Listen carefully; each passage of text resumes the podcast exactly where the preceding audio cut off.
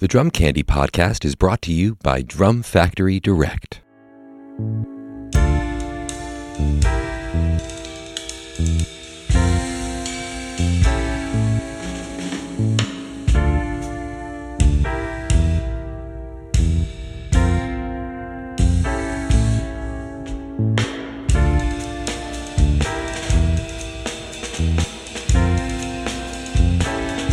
All right, we are back. Welcome into Season two, Episode fourteen of the Drum Candy Podcast. This is your host, Mike Dawson, coming to you from Drum Factory Direct in Pittsburgh, Pennsylvania. Appreciate your patience for our week off while I was over at PASIC. Uh, we'll get more into my, my PASIC recap. A little bit of a travel disaster, but the show was amazing. But before we get into that, let's uh, call out our, our intro beat was submitted by Roger Lewis. Roger says he's using Reaper for his D A W, using Captain plugins to create chords and a bass line to have loops for practicing. He is an Amedia artist. He's playing a twenty-two inch vintage jazz ride, twenty-one inch dervish jazz ride, fourteen inch Comagene hi-hats. The drums are Bronwyn drums, which is a custom company that makes drums using six ply Keller maple shells. He has an eight by ten, fourteen by fourteen, sixteen by twenty, and a four and three quarter inch by fourteen snare. Drum heads are Evans calf tones on the snare and toms and a coated E MAD on the kick. Microphone setup is pretty simple. S M fifty-seven on the snare, a Sennheiser E six fourteen overhead, and an E V P L thirty-three on the bass drum. He says he E Q'd it to have a lo-fi hip-hop sound, and he's using some Slate plugins. That was super cool. We will drop in the video at the end of the episode. Um, you got to see Roger's hands. Super, super smooth. Great touch. It's kind of jealous. You make it look easy where I feel like I'm struggling all the time. But anyway, thanks thanks for submitting, Roger. Um, if any of you would like to submit your beat, I have maybe two or three more. So if you've already submitted one, be patient. We'll get you in the show here shortly. But if you want to send something, shoot it over to drumcandypodcast at gmail dot com. You can include a video or just audio. And also, um, I would love to see and hear you. So if you can do like a talking head explaining what's happening, that way I don't have to read it. It'd be cool to have your voice in the show as well. If not, just audio or video is super cool. Send it over to drumcandypodcast at gmail dot com. Okay, a few housekeeping things here. Uh, we've got a lot going on here at Drum Factory Direct, including we are putting together some gift packs. These will be actually for sale exclusively on stickshed dot com. Again, that's a website that we developed for you to buy drumsticks, mallets, and accessories. Um, on our new platform, we're testing this new platform. It's fully responsive, mobile ready. Um, so head over to stickshed dot com, shop around. We have some pre-packs we're putting together where it'll be like a, a ProMark stick bag with a few different pairs of different types of five A's. We're going to throw in a free pair of our house brand five A's, some moon gel, drum key, all that kind of stuff. So they're great kind of, we have a ProMark one, we have a Zildjian one, we have a Vic Firth one currently, and some other stuff in the works as well. Uh, the Vic Firth, we have a, a marching version too, so you can get some Hardimans um, and some practice tips and that kind of stuff. So um, be on the lookout. Hopefully they'll be on sale by Black Friday. That's our goal over on stickshed dot com. These are great gift ideas for a drummer in your life, or if you need, if someone in your life is asking you what would be a great gift for you, um, I would highly recommend it. There's average of, you know, twenty-five dollars savings or something like that per pack. So that's over at stickshed dot com. We'll be promoting the heck out of it on the D F D socials and all that, so be on the lookout. Also, all the snare drums that we've been featuring over the past few episodes, I'm going to wrap it up this week. The Bucks County Prime Series snares that we've been demoing and examining, they're all for sale. Um, we're going to, again, try to have those listed on drum factory direct dot com in time for the Black Friday rush. Um, these are all, I believe they're all selling for five ninety-nine, which is an amazing deal for a handmade custom drum. Um, And each one of these, I mean, we're, we'll talk more about them in a bit here, but I think you could just pick any one of them and be happy. But we're going to try to fine tune maybe your selection here in the in the next segment. But we'll we'll talk about that here in a second. But if any of those drums so far have really caught your ear and you just you just want to get it, um, let us know. We can we can hold it for you before they go on sale on the site. So just shoot me a D M over on the Drum Factory Direct page or my personal page, or email drumcandypodcast at gmail dot com. Um, yeah, they'll all be open to the public for sale here in a week or so. So if you want one, snag it now. I believe it was in the last episode that I made a call out for anyone who would like to become a music journalist to send me some submissions for, um, you know, because we're rebuilding the Drum Factory Direct website. We've got stickshed dot com that's already up with a bunch of stuff that I wrote. Um, I want to turn this into a platform for all the educators and drummers out there to share their ideas. Um, just to clarify a bit, what I would like from you at this point would be to send me ideas, which could be a title or an abstract or an outline, or if you have something drafted up, that's great. I don't need to see full drafts at the moment. It's more just the general ideas. Pitch me some ideas, um, and then we can take it from there. As an editor, I'm I'm used to to kind of crafting articles out of just basic ideas. I can I can help you with that part of it. So what I need now is just the cool, good ideas. So if you want to become a contributor to our sites, just email me, drumcandypodcast at gmail dot com. All right, so let's talk about PASIC. Goodness gracious. I believe this, I've been going to PASIC, PASIC since nineteen ninety-four.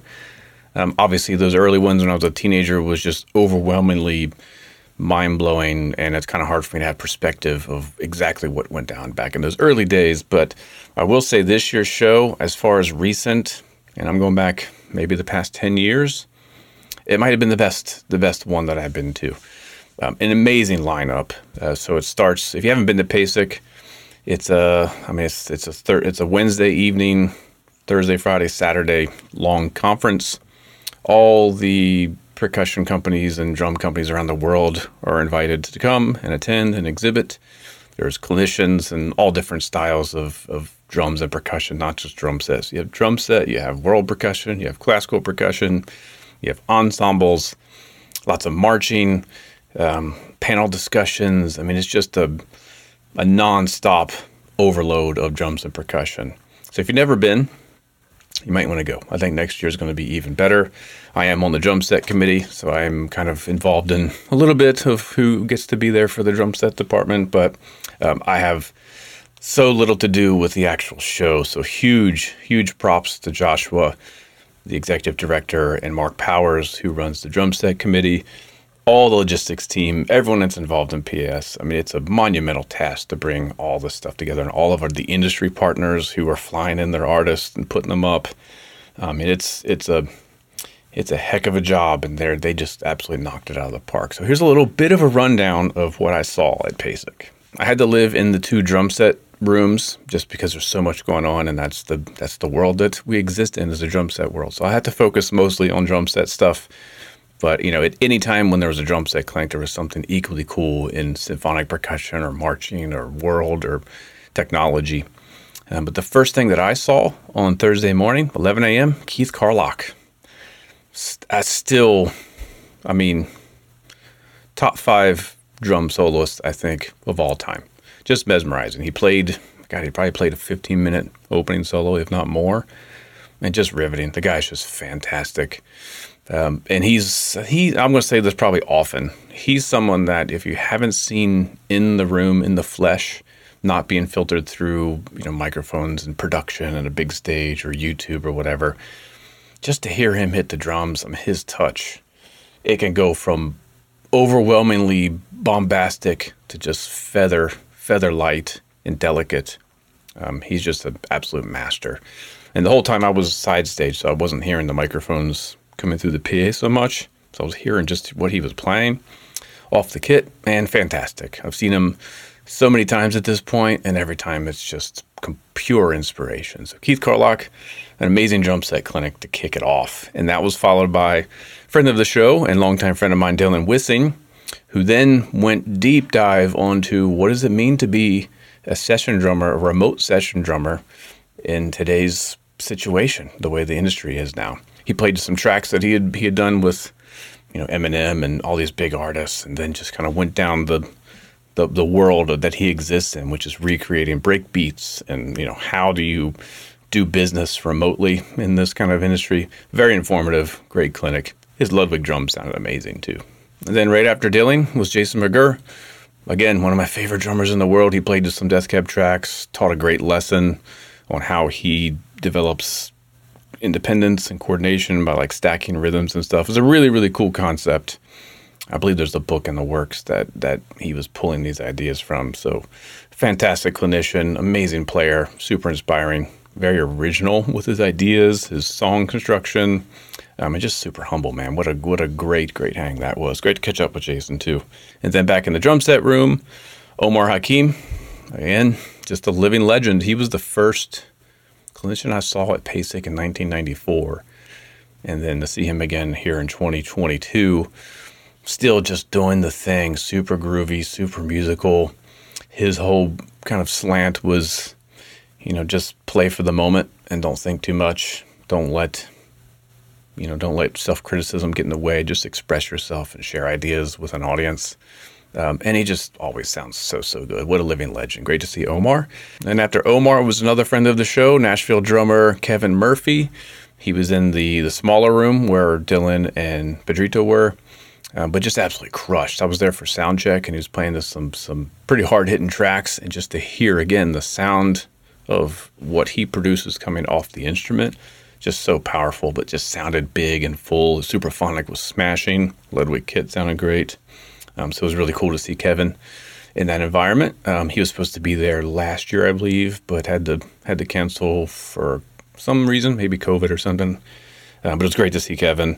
And then the cap off Thursday was the legendary Dave Weckl.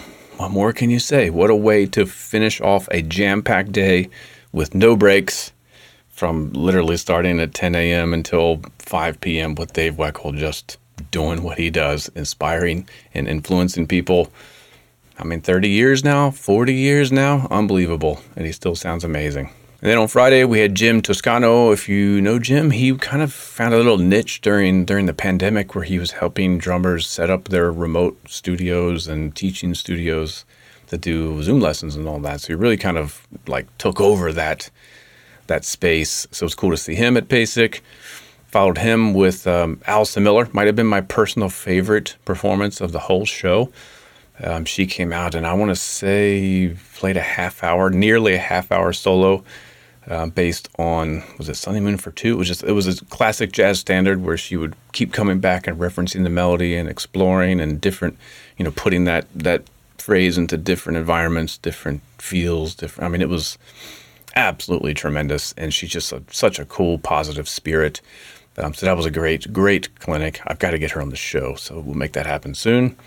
Um, that was followed with Mike Miley of Rival Sons, just smashing, big, powerful rock drummer. Um, again, another just great, positive energy.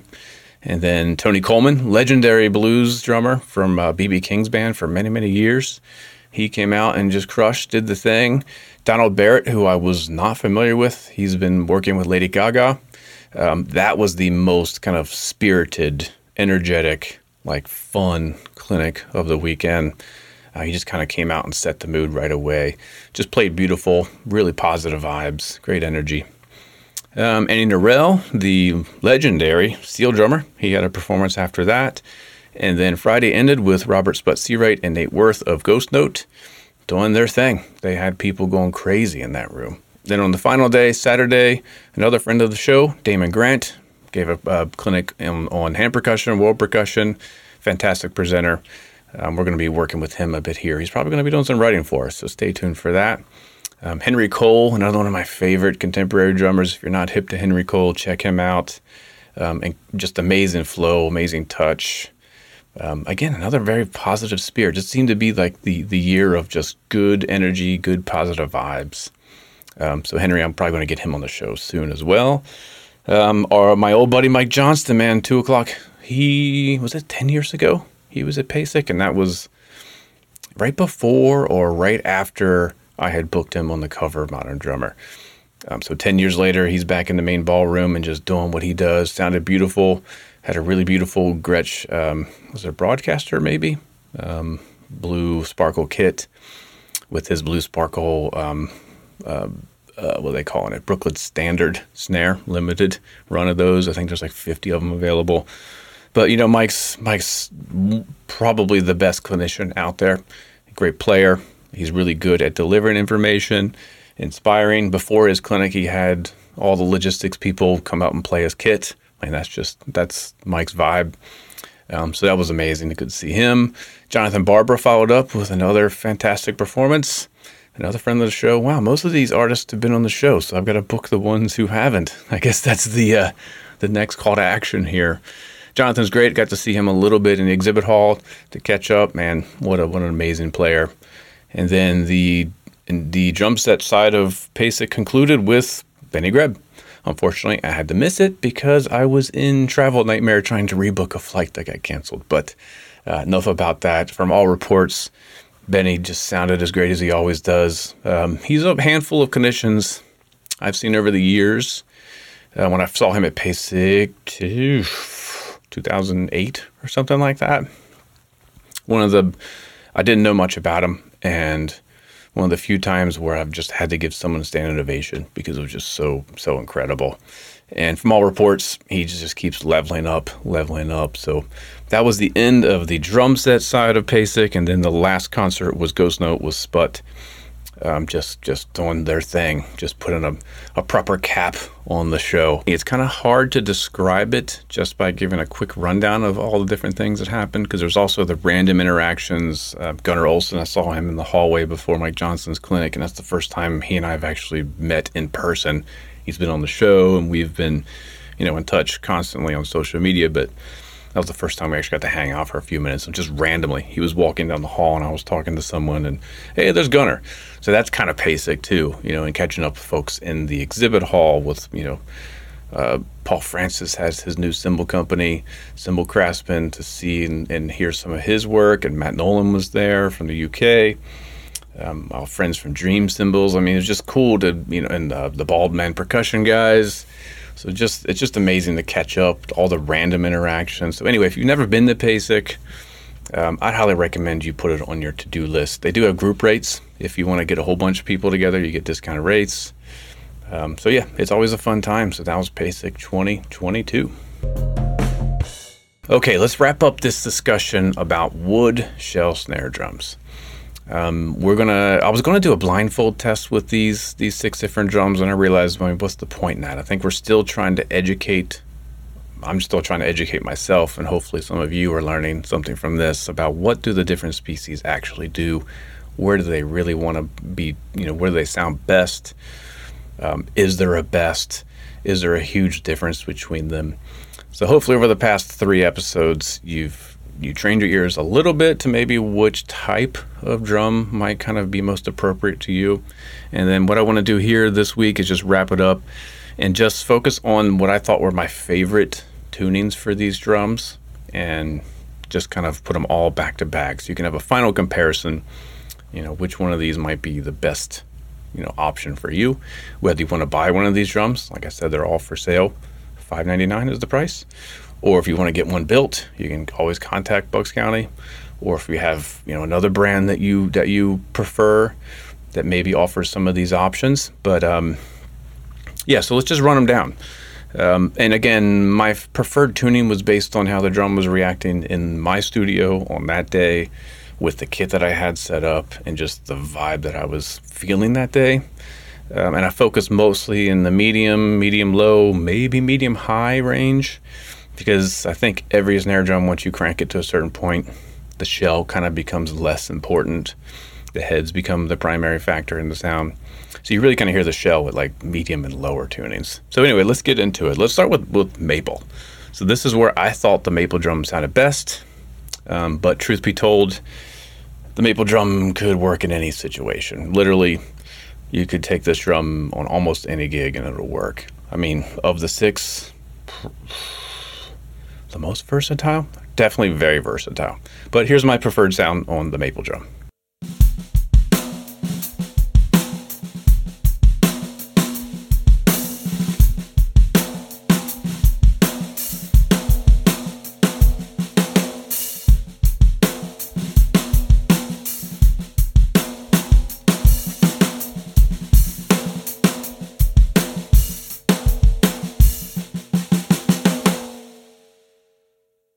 Okay, next up is birch. I'm choosing birch next because it's probably the second most popular wood used, and it's also maybe um, relegated to being lesser than maple too often, probably because there's so many different types of birch, and some of the like lower price drums over the years have often had birch shells.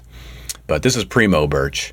This is the best of the best, and to my ears, um, this drum just sounded perfect. There's something like full and punchy, but kind of like, like not, not pre-E Q'd is a terrible way to describe something. It just, it just does what it needs to do and nothing more, nothing less. Easy to tune, you know, snappy, punchy, dense, responsive. It can be big and full. So here's the birch drum.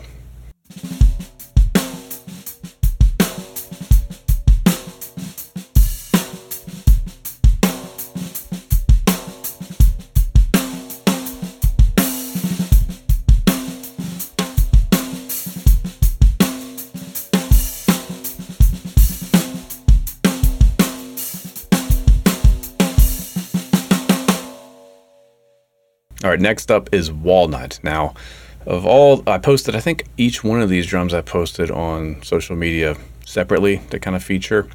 Um, walnut was the one that, that got the most like, whoa, what is that drum? Like everyone was like, whoa, that walnut drum.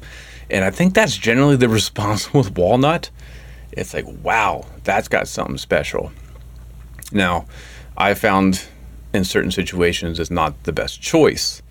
But if you're looking for a drum that just is full of vibe and inspiration, walnut is is way, way up there. So here's my preferred tuning with the walnut drum on that day.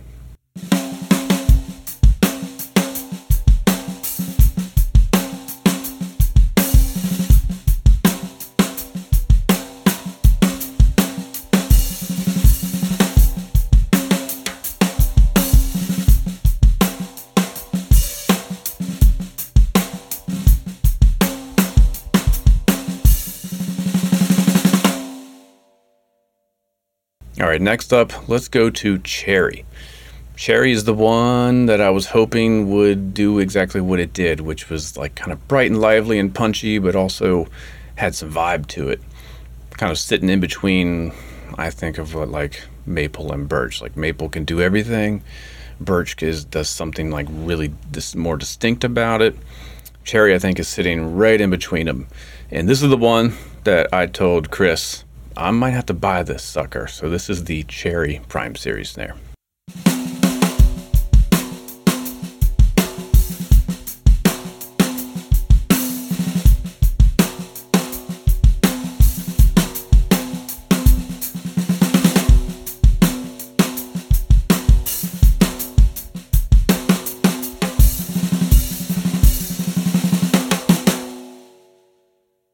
All right, now let's get into the two maybe lesser common, have the more open grain.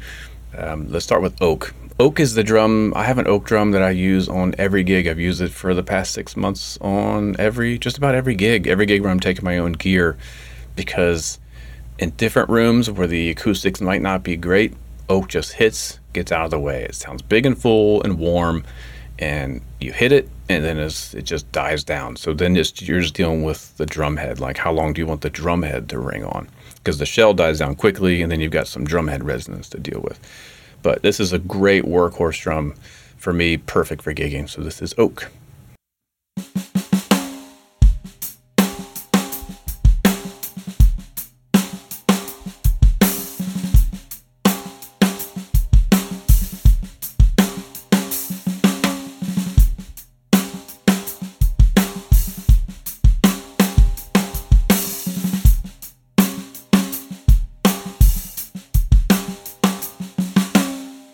And lastly, here's the ash drum. The ash, to be, is similar to oak, but maybe a little bit more kind of vibe, something a little bit different about it. Um, very, very cool. Also looks great. So this is the last of our Prime Series wood species drums. All these drums are five and a half by fourteen eight-ply shells, no rib rings. Um, so this is ash, and let's check it out.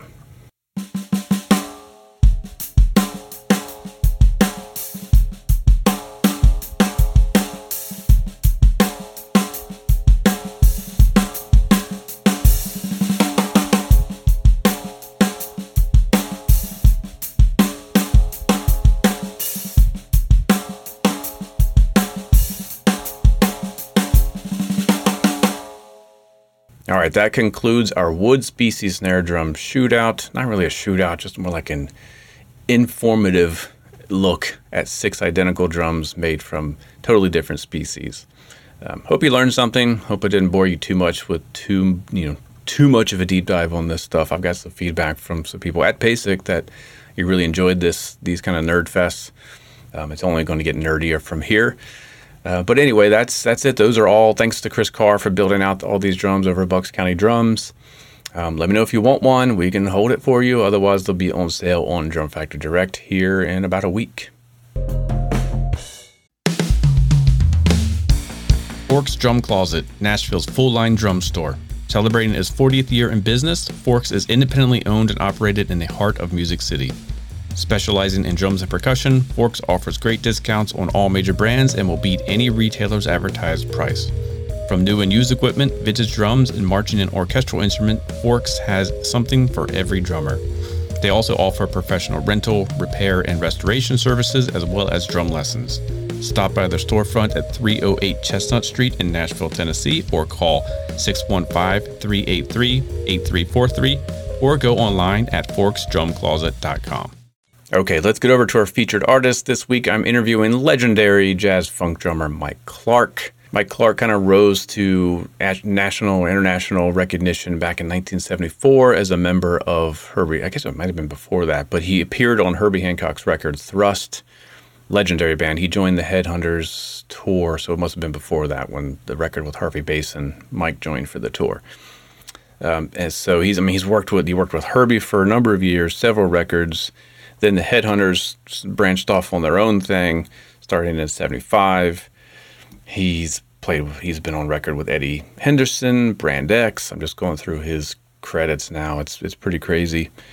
Um, his own bands. Um, Gosh, where else do we go here? So many. Jeff Berlin, Charlotte Moffitt. Um, he has a, a project with Michael Wolfe. And then this this year, the Headhunter, Headhunters put their first record out in, I believe, about ten years. So this is about their, yeah, so this is their fiftieth year. Uh, the new record is called Speakers in the House. It's a really, really cool record. Um, it's got some, you know, classic Mike Clark kind of broken sixteenth note funk stuff. It's got a, a swing version of Actual Proof. There's some some African influence stuff. There's some New Orleans stuff in there, and then there's some production kind of cool things where they're, you know, cutting and pasting and doing some, you know, some kind of more modern production techniques. Mike sounds great as always. He's always a fun hang. So let's get to it with Mike Clark. Fifty years with the Headhunters, huh? Yeah. Now, I didn't realize the band had been around that long until I went back and looked at the date of the Herbie record. So my first question is, what this made you guys decide to keep going once the Herbie band was over? Um, I think what happened was we were kind of all doing our own thing. And, uh, you know, I'm like a bebop guy, so I went way into it, which is what I was doing before Herbie. So I was kind of settled and happy, and uh, uh, uh, Bill Summers and I somehow or another ended up talking just to say hello, and then he said, hey man, uh, uh, there was a lot of bad vibes and bad blood in the old band. I won't go into all that because it seems silly now at this age. Mm. But, uh, he was like, you know, we sort of all left on a weird note. What if we did it one more once and see what happens? And I'm like, yeah, I'm always cool to work, and uh, I love playing with Bill. And so uh, we did. We he called. Uh, I went down to New Orleans to his house, and uh, Donald Harrison came over, who lived in the neighborhood, to do something. I forget what Donald was doing there. Obviously, they were going to do some kind of project or a gig. And, uh, well, hell, let's let's ask Donald, man. He's fantastic, as you know, and okay. And um, so we called Paul Jackson, and uh, I had a manager already. I was on the road with another thing called Prescription Renewal, which is my own band with Skerrick, Charlie Hunter, Robert Walter, D J Logic, and a bunch of guys. So I said, well, man, maybe we can make something... Um, happen here. So the manager I had booked us some Headhunters gigs. Bill reached out to a couple of agents. We went to Europe. We made a couple of records. And then, you know, we ended up, Donald would call and say, hey, you guys want to play Jazz Fest, or do you want to do a spot on Treme, or do you want to do this or that? And then more gigs. And then I would go down to New Orleans maybe to play a jazz gig at Snug Harbor, and then I'd say, well, what the hell, let's just do a Headhunters gig. And then one thing led to another, so on and on and on, and we just kept going, you know. And then we, we've had some times where we were seriously busy with the Headhunters, and then somehow we'd all go back to our lives and nothing would happen for like six or eight months. And pretty soon, hey, some guy called from Europe, wants us to blah, blah, blah. You want to do it? Yeah, okay, let's do it. And uh, we've had a million great guys come through the band, uh, not really permanent members, but we've had Fred Wesley play with us, and we've had uh, uh, Skerrick play with us, and uh, all kinds of guys. Uh, uh, but this la- uh, Jerry Z, the great organ player, uh, has played with us, and still some on and off does play with us. And uh, then um, I guess about a year or so ago, we we had played with Kyle Roussel and uh, and uh, and Chris before, and um, uh, we played with those guys and. Uh, Chris Severin and uh, on bass, uh, and uh, we said, man, this is pretty fat. This really works, because Chris can play totally, he's a jazz cat as well as a funketeer, and he can play all kinds of creative, crazy bass stuff, like right on the spot, make it up right on the spot. He can turn on a dime. So, we, and uh, Donald is completely amazing artist. Uh, you know, there's, I mean, uh, his depth and his knowledge is, it's intimidating. I mean, this guy can play bebop, post-bop, funk. He can sing African, Afro-Cuban. He's played with all the great Latin stars. He's played with Miles and Tony and Elvin and Art Blakey. And, you know, I mean, at length, he knows these cats really well. He didn't just stop by and play a few tunes, you know. And he writes. Once we were in uh, Russia together, and he wrote a symphony with no keyboard. Just he heard it in his head and wrote it down and had it performed several times. No keyboard. He just heard the notes and wrote, I was there. So, you know, so I love playing in this band. It just keeps getting deeper and weirder and more out and more strange and more funky and more soulful.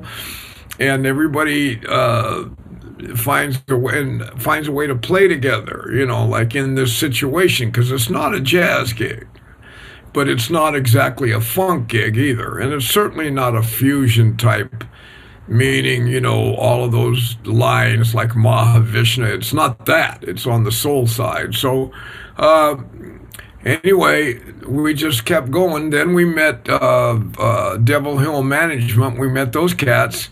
And uh, they're like, hey, let's do something with the Headhunters and see what's up. And then we had this record. Am I rambling? I have had a big cup of coffee right before. Keep going, man.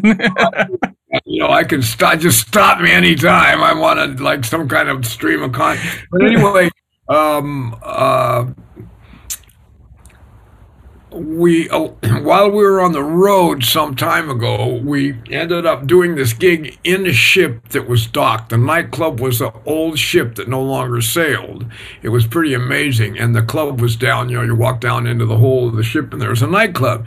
And the guy said, I have a facility to record, and uh, kitchens and living space. It's beautiful. It's right on the dock.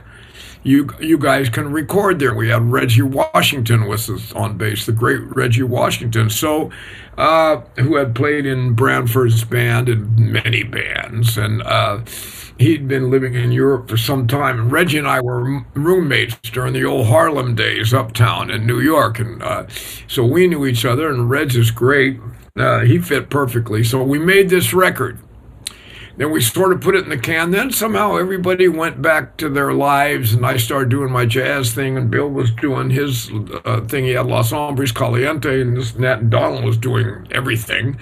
And um, sort of the record, we still did some touring, but the record was sort of on hold. And then we, uh, when we met... Uh, Uh, Greg and Craig from Devil Hill, they said, well, what do you got in the can? And we said, well, this. So we needed to fix it up a little bit, and kind of, uh, it wasn't completely finished, the record. So we, uh, Jerry, I went over to Jerry Z's house. He's got a studio in his house, and we recorded a piece called Vash Puricon. And uh, and then we edited a few things, and uh, we had uh, Donald put some horn parts here and there as he saw fit. Uh, we all wrote together the pieces. uh, except for Actual Proof, which Hancock wrote, of course. And um, but we played Actual Proof, but uh, I said, let's play it like with an elven style lope. Let's not play it like dun dun dun dun. And it, you know, every time I hear a fusion band play Actual Proof, they play it so fast that it, it's not funky. And of course, everybody unloads everything they know how to play. And I'm like, let's not do that. Let's swang a lang, baby, and make it real groovy. So I love this arrangement. We had Stephen Gordon on piano at that time, and uh, uh, so uh, you know we. Uh, did some pretty intense stuff. Congo Square, which has some strange sounding African instruments, one African instrument I've never even heard of before. And uh, uh, I think it's a pretty, um, I think there's something in there for everybody. I actually, you know, as an artist, we barely, li- you know, you listen to a record a lot when you mix it and you never listen to it again, pretty much, unless somebody plays it or you hear it on the radio, or every once in a while you dig it out. But I've been kind of enjoying listening to this one, like when I'm cleaning the house and doing stuff, you know, which I, I don't normally do that. So somebody likes this record. That's a good sign. How does the band, you said you write together, what does that mean? Does it start as an impromptu groove? I mean, how does the yeah. process start? Well, it, a couple of different, uh, let's see, in this last uh, version, if you will, of the band, how it, uh, well, sometimes somebody will sing a line or sing something or have an idea or say, hey, man, uh, remember that uh, there's a blues lick that goes like this, or Donald will just come in with a with damn near a whole thing, you know, uh, or Bill and I will start with a rhythmic underlay and make suggestions, and Kyle, uh, Chris, somebody will start putting a part on their part on there, and then uh, somebody will either sing or play or make up a line. But we're kind of all do this together. Very seldom does, sometimes, but very seldom does a guy walk in with a whole thing already done, mm-hmm. at least on this record, mm-hmm. you know.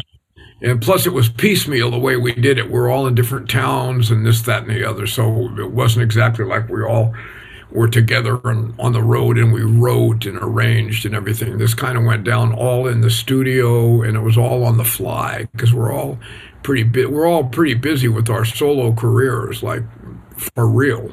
Mm. Yeah. Have you played much of this material on gigs, and have they evolved? Yeah, we, uh, we just played S F Jazz, and uh, uh, we played a place called Nectar's in Portland. I think it was either Seattle or Portland. Um, uh, I can't remember. It was only a couple of weeks ago. um, anyway, uh, Seattle. Anyway, so um, I think. So... Uh, we have played the material also at the Keystone in Baltimore and uh, a little bit in Europe. So we've dabbled and dabbled and we keep and tweaking. But on this last gig that we played, it seemed to have a jazz-like breakthrough. I, I mean, that word is weird to use, jazz, like splang, blang, a lang. I don't mean that. It. I, what I'm trying to say is like there was a lot of interplay, but it seemed to organize itself. Nobody was stepping on each other. Nobody was trying to play this way or that way. It organically found uh, its way uh, uh, and uh, uh, turned into something that, in my humble estimation, was really interesting. At least for me, it was. I was. I was. I found it really interesting, and I'm the kind of drummer that, unless it's really a conversational. Uh, I'm. I, I, it's not that interesting. For I don't mind playing straight pocket, especially if I'm getting play, paid, or if there's somebody singing some real nasty funk. Mm-hmm. But just play pocket with a bunch of jazz musicians improvising, and I'm back there chopping with you. I got to really get a good payday to do that at this age and at this point. You know, I'd rather be like Elvin and Train or Tony and Miles and speak to each other and make a collage. Mm-hmm. I don't care what beat is, whether it's swing, funk, rock, whatever they want to do. You know, so if I'm going to play with some guys and it's not just going to be to make rent, then I want to do something at this age that I find interesting for me. I don't care what other drummers and everybody thinks, you know, I mean, it's, I'm way past all that now. So it's a personal investment in whatever remaining time I have left on the dirt ball, you know. Right. I'm in it, you know. Do you have to shift your mindset at all when you go from more of a straight ahead setting to this band, or is it all? It, I mean, it sounds like the language is interwoven, but I'm just curious. Do you have to kind of dust no, off your funk chops at all? No, I, I, I mean, I definitely can't play swing stuff. I have to play some kind of funky or whatever you want to call it, eighth note or sixteen or whatever the numbers are beat, you know, so you can't play splang-a-lang. Sometimes we do. It can go there, but most of the music is not. So that's the only part. Now, see, I don't have fusion or uh, uh, uh, the language I play is all bebop and post-bop, all from Max Roach, even from Gene Krupa until now, you know, Chick Webb, whatever you want to say, he's the guy. And we're all playing his stuff, no matter who you are, even if you don't know who the guy is. So anyway, like, uh, um, uh, but yeah, none of my stuff is like, I don't do any of that. I'm not interested in that. I do like to hear other drummers do that. I think it's great. I'm like, wow, listen to that. But me, all my language comes from the, if you jazz, Duke Ellington, all of it till now. Coltrane, Sonny Rollins. I've listened to his, you know, I'm seventy-six years old and I've been playing since I'm five. My father was a jazz drummer, so I've been listening to straight ahead acoustic, you know, forever. So that's my language. And I, I guess what made it unique for Hancock, possibly, is when I play funk, I use, instead of playing quote unquote fills, I play that stuff. And people in, in the seventies hadn't really heard that before. I had mm. thought of that when I was, I don't know, fourteen. That wasn't new for, really. I had, I, that was like my generation. It was like, hey, you know, what else? I mean, there, you know, we didn't play rock in high school when I was a kid or anything like that. We played some form of swing music or big band or whatever.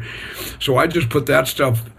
And so for me, uh, I guess it's a long answer to that question is, uh, no, there's not a big, uh, the, th- the volume can make a difference. If the volume's too much for me, then the type of, st- then I have to resort to some, and I find that shit boring, man. I'd rather hear some other guy play drums like that. It's not. But I do, you know, I, I did Billy Joe and Elvin and all that, you know, I mean, period. Now, back back when you were kind of developing this this vibe, was it was it a deliberate decision? Let me throw this bebop stuff in funk, or I mean, how did you get to that point? And then was there were there people that were like, "What are you doing, man? Could you just play a beat?" You know? Yeah, all of that. Yeah. Uh, Well, if you're in the, if, if you have to deal with culturally Beaver and Wally, they're going to be, it's too much, it's too loud. But, uh, you know, I mean, so yeah, I ran into that shit. Yeah. Um, but, uh, but Herbie and those cats are like, I hear you, bro. You know what I mean? Mm. They heard it, you know, it wasn't all that deep anyway. I mean, God, it wasn't rocket science, you know, but, uh, but yeah, like, um, how did I develop it? I was on an Oregon gig for four years when I was young. And uh, and then was farming out to a million jazz bands, and people were starting to play Horace Silver type funk and Mercy Mercy Cannonball. So uh, I'd be on an Oregon gig where you primarily played mostly swing and shuffles and some boogaloo. Uh, so I, we, us younger guys got tired of boogaloo and tried and started jacking it and sci- jacking it out and sci-fiing it and trying to do stuff to it. So what I, my thing was when I played Mercy Mercy, I started adding all the ghost notes, and then I thought, well, a double stroke roll, two on each, or single, or paradiddles. I could do that on the hi-hat and one on the snare and fill in with the bass drum. And then I took a lot of Philly Joe stuff and uh, a lot of Elvin and Tony stuff, and just took bits and pieces of it and made beats out of it. And uh, um, which is kind of what was uh, was going to go that way anyway. Uh, and uh, I remember the first time I heard Garibaldi, him and I were both shocked because we were both in a similar direction.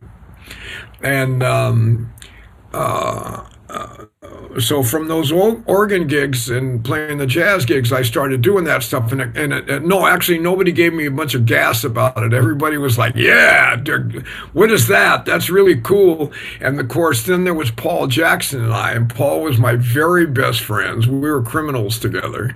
And, uh, you know, like we did all kinds of antics, girlfriends, hanging out, drinking, what have you, besides just playing. And we had a million bands together, and he played upright bass. And we played with Woody Shaw and Bobby Hutcherson and Joe Henderson and all these cats.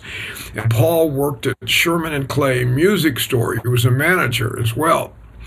And he brought uh, to, we had a music room in this place we rented, and he brought an electric bass that sat in the corner for about two years, a Fender Precision. And one day he said, play that weird funky stuff you do, that upside down funk thing. And I did, and he put those bass lines to it right away. He took the bass out of the case and played it. And the first thing I said to him was, man, if you're going to play bass like that, we need to hire a bass player. Because he played every sixteenth note, man, you know. And and I, I he, he told me two words, and I think you know what they were. I mean, and then uh, and so we started hiring out. We started our own little band based on that. We had so much fun doing it. And uh, it became real popular in the Bay Area. We started playing with everybody. And pretty soon, we're, I'm up there with an electric bass instead of the acoustic bass, which now that was a big change for me, and still can be weird for me, because if you try to swing with electric bass, it's real fat, the notes are real thick, and it's hard on the ride cymbal. But for funk, it's cool, unless they turn it up too loud, which to me always destroys the groove, and then you can't play any ghost notes or any hip stuff with that going on. You just have to slug out a two and four, which I have students thirteen that can do that really well. So uh, that answer all that. Oh, yeah. The other thing is that too much or too busy. Like I say, uh, uh, in Oakland, you know, it was like a soulful excursion going on there. But every once in a while, I'd end up on Wally or Beaver's gig. And when I did, they'd be like, I think that's awful busy, or it's loud, or, or it's too much. Where's Juan? And I'd be like, it's after two, bro. And before, and, you know, like it's before two and after four. Like, it's really, I mean, God, please do some homework. But um, but not too much of that. Most of the guys I played with were extremely great. Mm-hmm. I was lucky. Most of them were jazz cats that decided to play funk because it became popular, and we all needed to work. The work and rent is the two words. Right, right, right. I would have been still just played bebop till the day I rolled over in the grave. You know? It's pretty much what I'm doing now, except for the heads. I want to come back to the the Oakland scene, but first, you just mentioned that about the bass sound, and before we got on, you were talking about that cymbal behind you. So choosing gear that fits the gig, you know, what is your philosophy? What's your concept for that? Well, because we can't afford to fly our instruments anymore or take our own instruments, my concept is I have to play whatever drum set that they have. Now, here in New York, when I on all in jazz clubs, all the stuff is geared for jazz. All eighteen two-headed bass drums, small toms, you know, like, I mean, an eight by twelve and a fourteen or whatever, or maybe two toms on the bass drum. You don't have a twenty-two inch bass drum with black dot or heads or whatever, you know, uh, pinstripes or bass drums with that rubber thing that won't let you, well, you know, so it's all the jazz stuff here. So you don't have to sweat that. You go out on the road, man, you, you might have a cardboard box for a bit. You know, you get all kinds of stuff like that. If I were to take my own drum for the Headhunters, I play my jazz kit, which is an eighteen inch D W, eight by twelve, fourteen inch. It's more than enough with now that you got monitors and all this stuff. I do put a little something like moon gel on the back of the bass drum head and tune it down slightly, but it's still, I use the jazz sound for everything.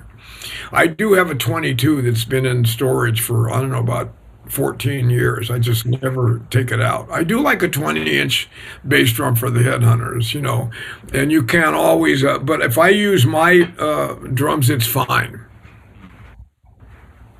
And so how do you decide, because some of the tracks, the snare's a little bit dampened, and some of the tracks it's wide open. Like what, what determines that decision? Well, I, the ones that maybe wide open were done here in New York, and and uh, what determines that is the drum set that they have in the studio. And the stuff we did in Europe was a big bass drum, and, and you have to, uh, it, you know, there, I don't even know, it probably had a hole in the head in some, like a dead horse or cow inside of it to, you know, to get that. Uh, you know, when they do that to a bass drum, it doesn't even sound like a drum, it sounds more like a signal.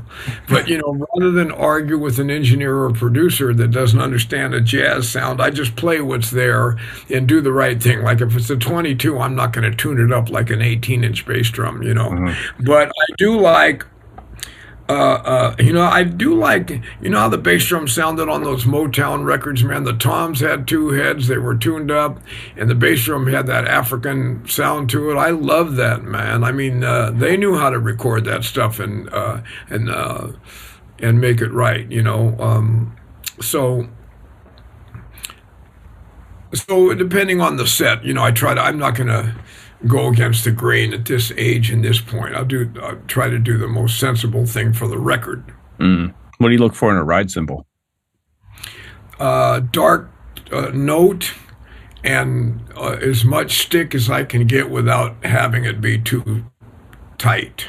Mm. You know, I don't like a lot of spread because if you're playing with trios, um, you don't want it like uh, to roar everybody out of the room. I like a cymbal you can dig in.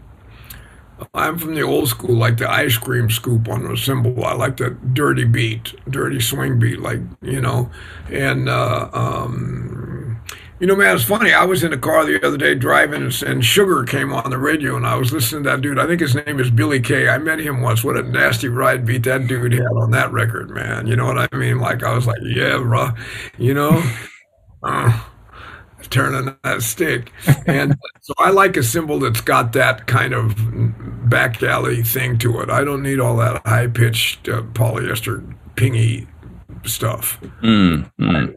In my brain, that's how I feel. I hear other guys do it, and they can they can make it work. I can't, you know. I'm not the kind of drummer that can play any drum set, any surface, any cymbal. Um, no, I'm not that guy. You don't catch it like it's it's in this the drummer. It's not the equipment. That's bullshit, man. If you get a cymbal that just sounds awful, and it's like, ah, how are you gonna play it, man? Or how am I? I'm maybe some other guy. That's fine with me.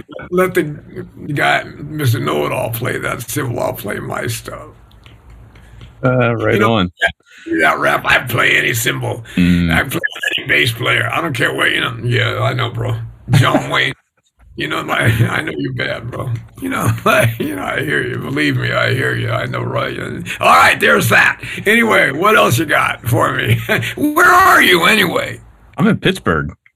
Oh, you are? Yeah. Not Crawford's Grill, huh? Yeah, man. Well, that's yeah. not here anymore, unfortunately. But Roger Humphreys is still here playing his butt off. Oh, man, he's he's wonderful, man. Please tell him I said hi. I love yeah. him. He was, he somebody interviewed him the other day. It might have been Jake Feinberg, and he was giving up some great stuff, Art Blakey, and uh, all the stuff he used to go here at Crawford Grill. Yeah, right. Well, let's You're let's give a little bit of um a little bit of advice for if you see someone playing the actual proof beat these days, what what criticism do you usually have, or what advice would you have for someone to get it a little bit better? Oh, you know, like criticism is kind of opinion. Even though I was the guy on the original, I mean, it's like, uh, um, so I don't think that uh, uh, when guys play it too fast, I don't care for it personally. That doesn't mean it's not really done well. Mm. It's just, huh? Uh, we were getting funky with that thing, man, and talking all in between the lines. We weren't trying to be like, you know, it wasn't like a R P M. See how many R P Ms we could crank out. It was like some grease, man. So um, I know what I like, but that doesn't mean that I need to, at this age, for me to, uh, uh, I don't need to talk uh, about another guy, unless the guy is not very good and he needs to, or unless he needs to grow and maybe I can help him. And even then, I don't offer up too much. I would say, um, play it how you feel it, man. You know, I've heard a lot of guys play it, and some, I'm not going to mention names. Some guys, I like the way they do it better than others, for sure. Uh, oh, you know who can play it to death is Tommy Campbell. He plays it better than I do. I love how Tommy Campbell, there's a, a video of Tommy Campbell playing Actual Proof out, out of all the guys I've ever heard do it. Yeah. He, all right, all right. No take on it, yet he kind of comes out of what we did, pay tip for the hat, some respect, and then he goes on and does his own work. It was, I was like, who's that cat? Oh, it's Tommy. Oh, my God. Nice. He understood it, man. He understood the funk in it. Mm. It wasn't about, you know, you know it, it, it, that's, not, it, that's not what we were thinking at all. It was more like our version. We were listening real close to each other. That's what it was. It was mm. like... You know, Tony used to talk to all of the guys in the early records.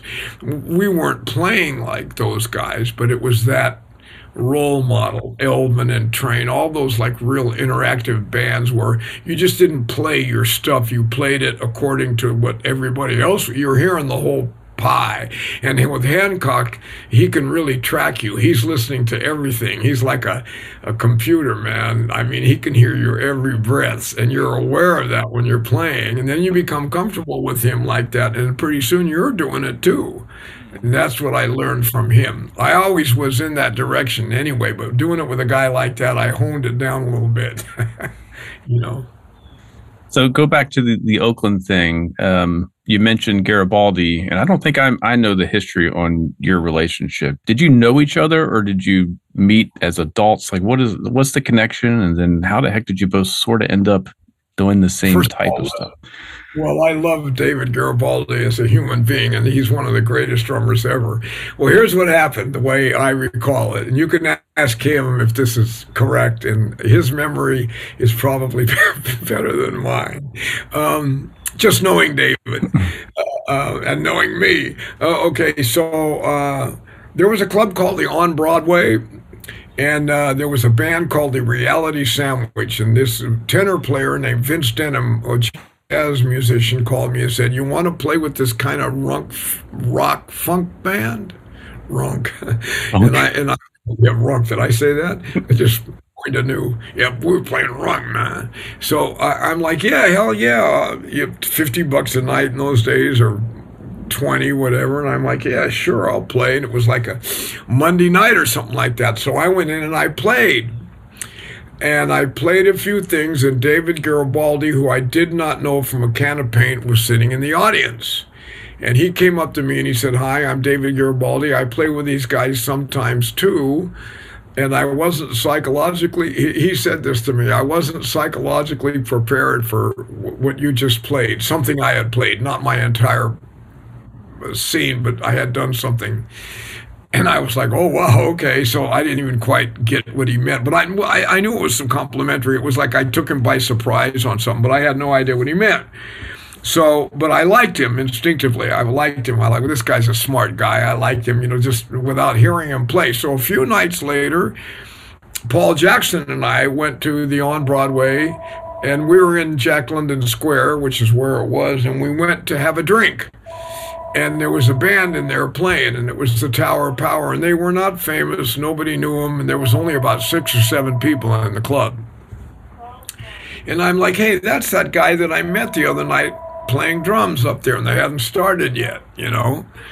And I was checking out his drum set, and I could see the way he, the drums that he got. He had a Slingerland set with two uh, tom-toms, a mounted tom and a floor tom. And he had a Chinese cymbal. And uh, just the way he was set up, I was like, this cat is going to play something, you know. But I had no idea what it was going to be. And, man, these cats took off, and it blew my mind. The whole band was rocking, man. And David was knocking out that stuff. And in one way, we're completely different animals, of course. And in another way, we were on a similar path. So I think that's what he meant when he heard me. Because when I heard him, first of all, I was floored at how this man thought and played, and where he was putting things and where he was not putting things was brilliant. The beats were completely wonderful and, and innovative and new. And I could tell he'd been checking out Clyde and Purdy and, and, uh, and uh, Jabba. And who, who um, uh, Zig, and uh, um, And I was like, man, and this cat obviously can play jazz too, so there's something going on here. This cat is sophisticated, and I really dug it, but I also felt the same way he did. Like, well, I thought I was kind of the only guy on this path. I'd never, because I kind of got to it through a drummer named Ray Torres, a great, great drummer who passed away from Fort Worth, Texas. And this dude was busting up the sixteenth note in the triplet like Elvin style before anybody I ever heard in my life. I had, you know, so he was the guy that sort of triggered this thing up in my brain. Just he did it way different, and it wasn't uh, a lot of ghosting like I do, but some more than I was used to hearing. And then I just sort of went mad with it because I already had this jazz background. I had chops, so I could play all this stuff. And then when I heard uh, Garibaldi, I'm like, wow. And uh, so, uh, you know, I told him, man, that was great. And we became friends. And then later we were linked in history together, which I'm honored because I think he's a brilliant uh, artist. Did you ever get together and play drums together, or? Uh, no, we haven't. Uh, no, but we've we've certainly discussed. We have a a, a group of really wonderful drummers called the Stick People. Mm. And it's uh, Greg Orico, Michael Shreve, the great Lenny White, Dave Garibaldi, and myself. And we interview Larry. We, so far, the Stick People, uh, you can find us on YouTube uh, or just stick people dot com.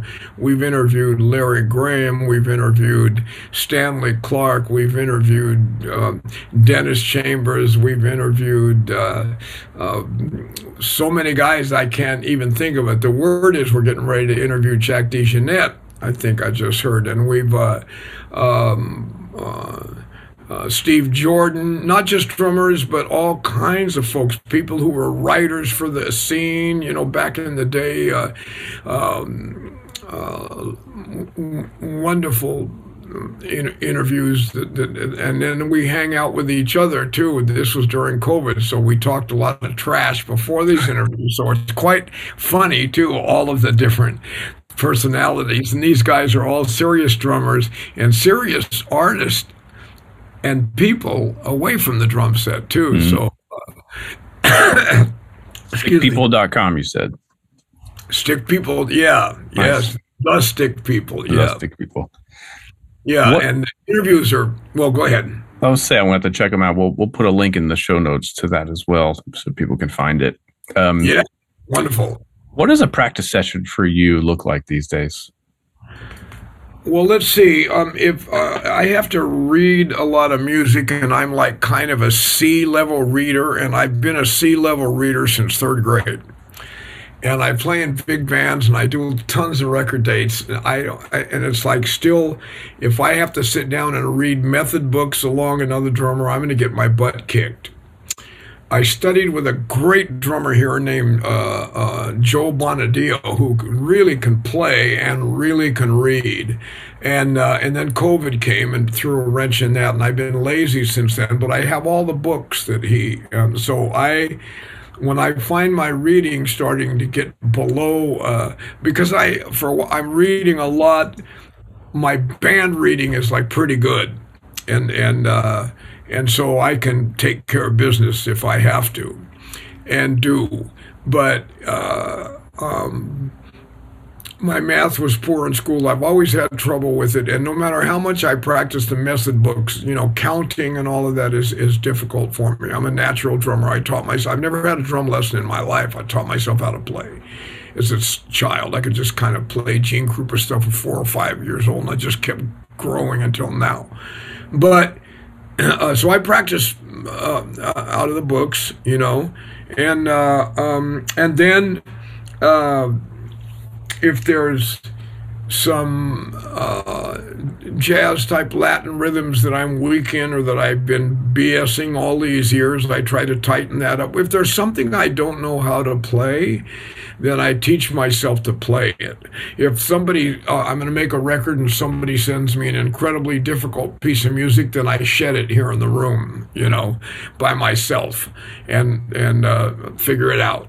Um, I, I work out a little bit on my pad, probably every day, just doubles, singles, and diddle, just to keep my hands up. I'm not Uh, now, what I do is also I just play, but I play different time periods. Like I'll play bebop drums, like all day and nothing but that, or I'll play post-bop drums all day, or, or something, or my own take on all of it.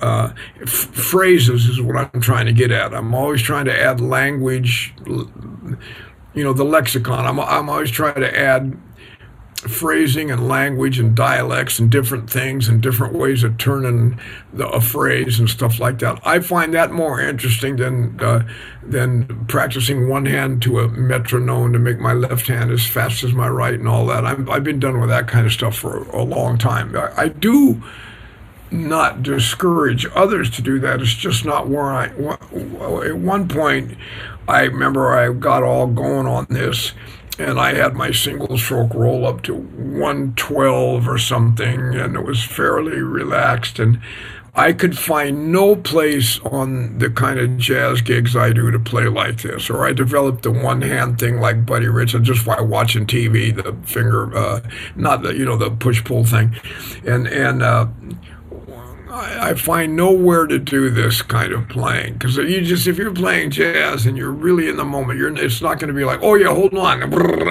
check this out. The, the, the tenor player is going to be like, what are you doing, man? You know, like like so. So as an adult, I uh, stopped doing a lot of those things. You know, yeah, yeah. Doesn't mean what it used to when I was twenty-one and go into a drum store and some guy's playing with one hand real for doing some red, and I'd be like, wow, I got much learned to do that. Uh, I don't know. Nah, not really. At one point, the music took over. Mm-hmm. And it be, not the drums, but it became the music. And I realized, God, I could be playing another instrument. It's about the music for me, you know. I love history. I'm always trying to watch documentaries. I'm getting ready to watch the Ron Carter documentary tonight. And I just watched a really good one on Louis Armstrong. I thought it was good on Apple T V. It's the latest one. And there's a lot of him telling the story in his own voice. So it's not some guy who didn't even know him telling the story. It's him, hmm. which I found that pretty cool. I have to check that out. The Ron Carter one is amazing. I watched it last week. Yeah, I heard it's fantastic. I can't wait. I know Lenny called me and was like, man, you got to watch. You know, Lenny and I are, just for some trivia, we're movie friends. We have a Siskel and Ebert thing where we rate the movies. We go to the show together and have been doing this for many years. What's your favorite recent non-music movie? Well... Uh, I, uh, uh, it's a series, not a movie. Um, since COVID, I, Lenny and I went to a movie recently. What did we see? I forget what we saw, but something just recently. I can't remember, so it must not have blown my mind that heavy. But uh, um, I've been watching something, a series called The Sinner mm. on Netflix that I think is uh, Bill Pullman smoking. I'm also watching Let the Right One In, a vampire movie, but it's not the coffin vampire of the old days. It's some high tech stuff that I'm that I'm digging, and and I'm also watching Interview with the Vampire. That I'm trying to figure out, do I really like this thing or not? But for some reason, I'm still watching it. There is, I love to see New Orleans back in that time period and all of that. I have a connection with New Orleans. I don't feel like I play like those guys or.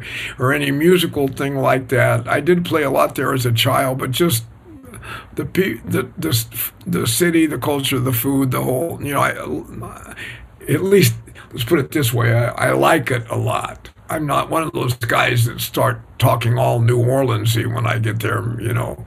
You ever notice you go on the road with cats and they get to New Orleans and, hey, y'all, let's get us some of this here gumbo. I'm like, bro, you're from New Jersey. You know what I mean? Go get a slice. Uh, you know what I mean? Give me that crap. Anyway, yeah. You know how that goes. All right. All right. So a couple, right. just a couple more questions here. I want to, you know, this is, this is always a hard one for people to answer, but if you had to pick your like Mount Rushmore of influences, who would they be? Your top five?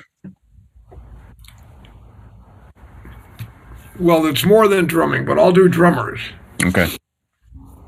Uh, well, God, okay, wait a minute, I won't do, I'll just do whatever, okay, drummers, I'm going to have to do this. And, and uh, first of all, it would be John Coltrane, Miles Davis, uh, Lee Morgan, uh, um, um, what am I doing here? Uh, Clifford Brown, Max Roach, I might have gone over the numbers, uh, um, and uh, um, man, I'm having a senior moment. Uh, who, who's the guy from Newark that swings so hard that I love? And uh, Mobley? Uh, No Room for Squares. Yeah, Hank Mobley. Uh, Hank Mobley, thank you. Uh, those guys, that would do it, I think. You know, uh, is that right? Uh, so yeah, that would mean all the drummers who played with them would have to be in your top list as well, then, right? Or well, not necessarily. For drummers, it would have to be Art Blakey, Uh, Roy Haynes, Tony Williams, Elvin Jones, Max Roach, um, Art Blakey, Tony Williams, Elvin Jones, Roy Haynes, Art Blakey, Tony Williams, Elvin Jones, Max Roach, Roy Haynes. Uh, um, I did Kluk a lot. Mm. Um, Did I leave anybody out of that thing there? Uh, Art Blakey? Well, and Philly Joe, you'd mentioned a few times. Oh, Jones. Oh, my God. And Philly Joe. Sorry, bro. uh, God. He's actually the one. You know, like, so even though I don't play like him, he's the cat I find. I love Jimmy Cobb as well. You know, if I start doing drummers, I'm going to have to name about seventy. Yeah, I know. That's how it goes, right? Those guys right there are, are the main deal for me, I would say, you know. Uh, um, um, yeah, now, I do. Now, if you're going to go to your record collection and pick a record right now, what would you throw on? Um, uh, there's one out there by Sonny Stitt that I don't know the name of that I just found that I had the other day, and it swings that. Uh, uh, Um, it swings so hard it's unbelievable. I'm going to have to text you and tell you. Okay. You need to hear this too, and that you probably already have. But this is, uh, you know, I, it was in my wife's uh, record side of her collection. I'm like, what the hell is this? And I put it on, and I was like floored. I actually played three nights with Sonny Stitt, but this like uh, is pretty deep, you know. And, uh, do you know who's on it? Uh, no, I know. I just found it the other day and put it on. It's sitting. Uh, uh, well, I think she might have put it back. She's a stickler for putting it back in the, you know, because it's it's vinyl, and uh, um, she doesn't want the cats to scratch it. But uh, um, I will find out and let you know. But it's a killer, man. You know, it's nice. Just oh my God, like the pocket is fierce and the whole thing. Uh, uh, I love Lou Donaldson. I mean, God, you know, it's, uh, you know, I love probably all the same guys you do, man. You know what I mean? Like, shoot, you know. Well, last question is, if you remember, what was your first snare drum? Gretsch uh, Broadcaster. Yeah. Nice. Yeah. Oh, yeah. I had the, I wouldn't, they didn't even call them round badges in those days, but I had the whole deal that everybody's willing to, you know, give their firstborn for now. I had it. I had a bunch of those, as a matter of fact. I kept buying Gretsch, and I didn't even know why. I just liked it, but I didn't, it wasn't the hip thing to do yet when I had them. I just, you know, and then, uh, of course, in the late sixties with Tony and everybody and Art Blakey and all that, be, there was no other drum set for me to have. I did have uh, a Ludwig drum set that I used on a funk organ gig for a while because my Gretsch set was sounding too Gretschy, and so uh, I didn't want to tune them down into the funk department, and this organ player kind of wanted a more of a funky thing, so some guy sold me a, a Ludwig set, and man, that Ludwig snare was barking, Jack, and it's the one I used on Thrust. Mm, no kidding. In fact, it, this is it. I don't use it to, on gigs anymore, but it's in the practice room. Oh, shoot. What do you got? Hiding behind the chair. Oh, shoot. Yeah, that's it. It's the old, uh, you know, it was a super sensitive that some guy before he gave it to me took all, stripped it down and made just a regular old snare out of it, you know? No kidding. Do you know if that's a brass or an aluminum shell? Brass. Aha. That's the sound, everyone. The Thrust sound, chrome over brass. Get it. So, uh, and now I'm a D W guy, and with the advantage for me to that is the D W drums make me play jazz. They make me play everything like me.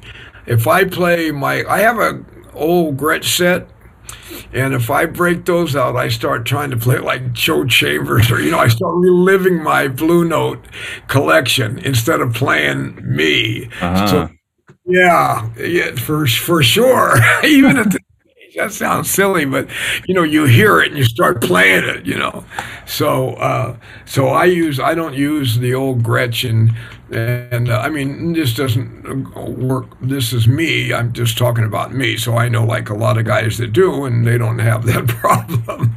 They play fantastic, as a matter of fact. But really, the point of this interview is this bad boy right here, Speakers in the House. That's it. Make sure you go check out that new Headhunters record, Speakers in the House. Now it's time for a lesson.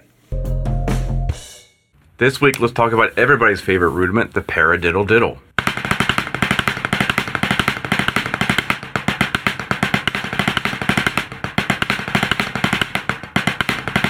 The paradiddle diddle is just like it sounds. It's two singles, right, left, and then diddle diddle, right, right, left. So paradiddle, diddle, paradiddle, diddle, starting with the right. Or the left. Left, right, left, left, right, right, left, right, left, left. Right?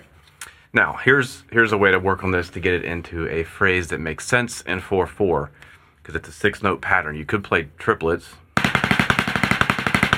One, two, three, four. One, two, three, four. And that's cool. But again, I like to put these odd groupings into sixteenth notes to see how they cross over the quarter note and possibly over the bar line. So if you do this as sixteenth notes, one E and a two E, three E and a, and when you get to beat four, play sextuplet. One E and a two E and a three E and a triple. So that's two as sixteenth notes and one as triplets.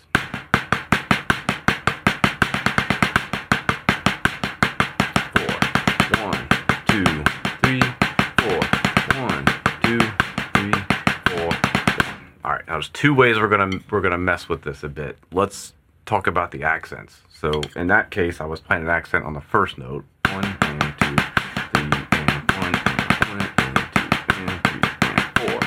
One, two, three, four. One, two, three, four, one. Have you ever tried playing a paradiddle diddle accenting the second note? One and two.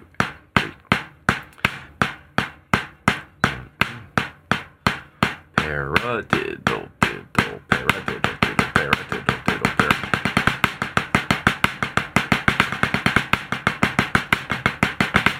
One, two, three, four. One, two, three, four. One, two, three, four. One, two, three, four. That's a pretty wicked variation. And then, so now you can combine the two and accent both of those singles.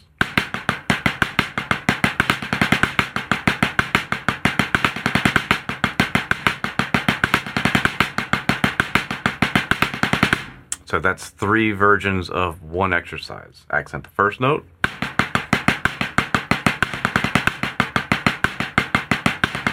Second note.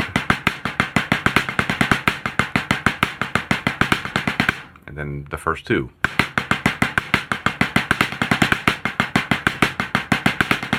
Let's try it with a metronome. This is at one twenty.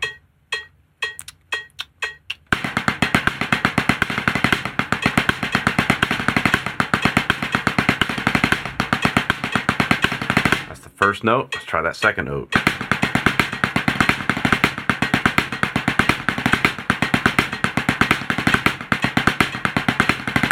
Now the first two.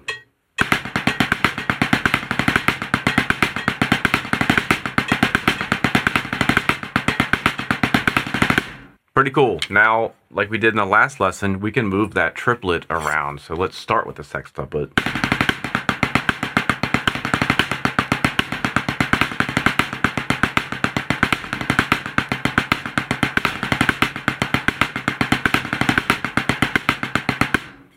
Or you do one sixteenth note version, put the sextuplet in the middle, and then another sixteenth note version. So that would be...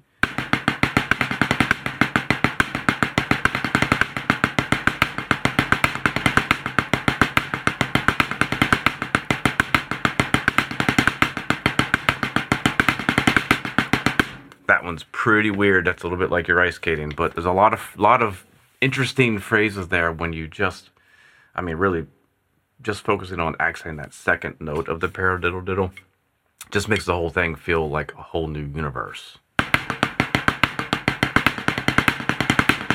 Especially in that triplet.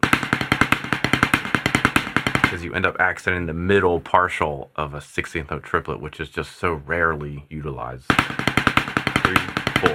One, two, three, four. It's pretty cool.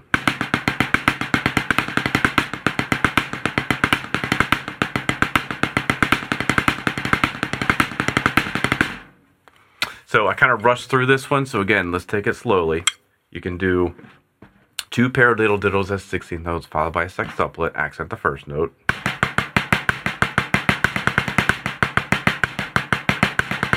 Accent the second note.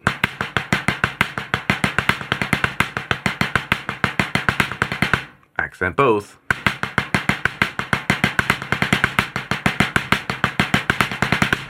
That's your three versions of that. Now you start moving that triplet around. Let's start with the triplet, accent on the first note.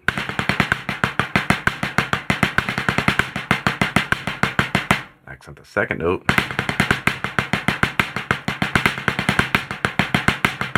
Accent on both.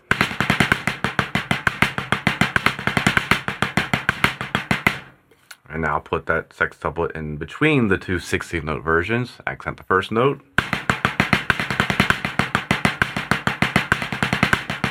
Second note.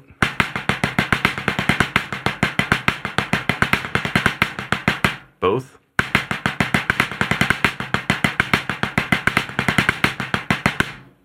And there you have it. Again, you can just improvise with these ideas.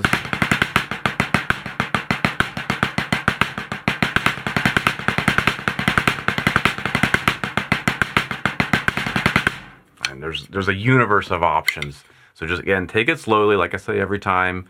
Work out each one of these variations with a metronome. Again, internalize the shift between sixteenth notes and the sextuplet. That's super important. You don't want to blur. If you're playing sixteenth notes, it has to be accurate sixteenths. If you're playing sextuplets, it has to be accurate sextuplets. Also, make sure your accents to taps, big accents, low taps. Super important for clarity and precision. All right, that's it for this week. See you next time.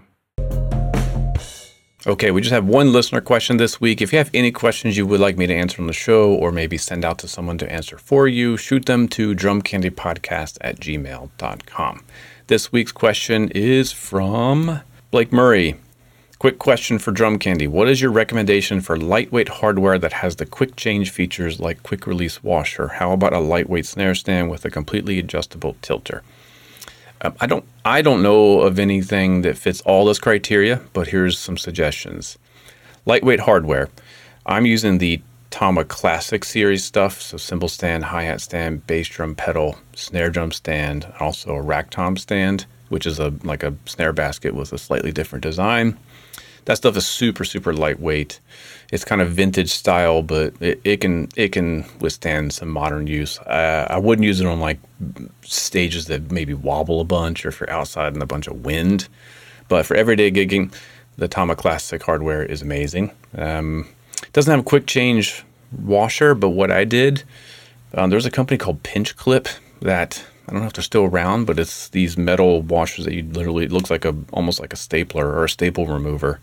You pinch it, and it just comes off in, in half a second. Um, I know Tama also has quick release things where you just squeeze them and it can pop off. So if you get the classic stands, maybe get some of the Tama quick release washers, and there you go. As far as the hi-hat, um, I don't know if Tama has one. Remo has a quick release that's great. Gibraltar has one. Um, lightweight snare stand, yeah, again, Tama Classic stand, that's the way to go. Um, I haven't checked out, I mean, everyone that, around here is using the Yamaha Crosstown hardware, super lightweight. I haven't put my hands on it, so I can't really confirm, you know, if it's better than the Tama stuff, but that's what I'm using, Tama Classic stand. Okay, we're almost at the end of the show, which means it's time for the warehouse pick of the week. I've been informed that there is a ton of Zildjian merch on drum factory direct dot com. So if you're looking, again, for gift ideas, there's, I'm looking at now, we have a, a Vic Firth backpack, there's baseball hats, there's t-shirts, there's a Zildjian cymbal keychain, mouse pad, the wall clock. We've got drummer's towels, there's a Zildjian backpack, there's a canteen, there's a water bottle, growler, wristband, sticker sheets, um, you know, all kinds, snapback hats. So if you're looking for some gift ideas, go check out the Zildjian merch over at drum factory direct dot com. And that is it for this week's episode. Thank you again for listening. Thanks for your patience with the week off. We might be going every other week for the show for a little bit because we're really trying to put our efforts into launching the new Drum Factory Direct website, but I'm going to do my best to keep it weekly. Um, next week, I'm going to go, we're going to do the ten reasons to love, back to that special episode with uh, my buddies Tom and Dave here in the studio. But for now, I'm going to let Roger Lewis take over and send us off with his cool beat, and we'll see you next time.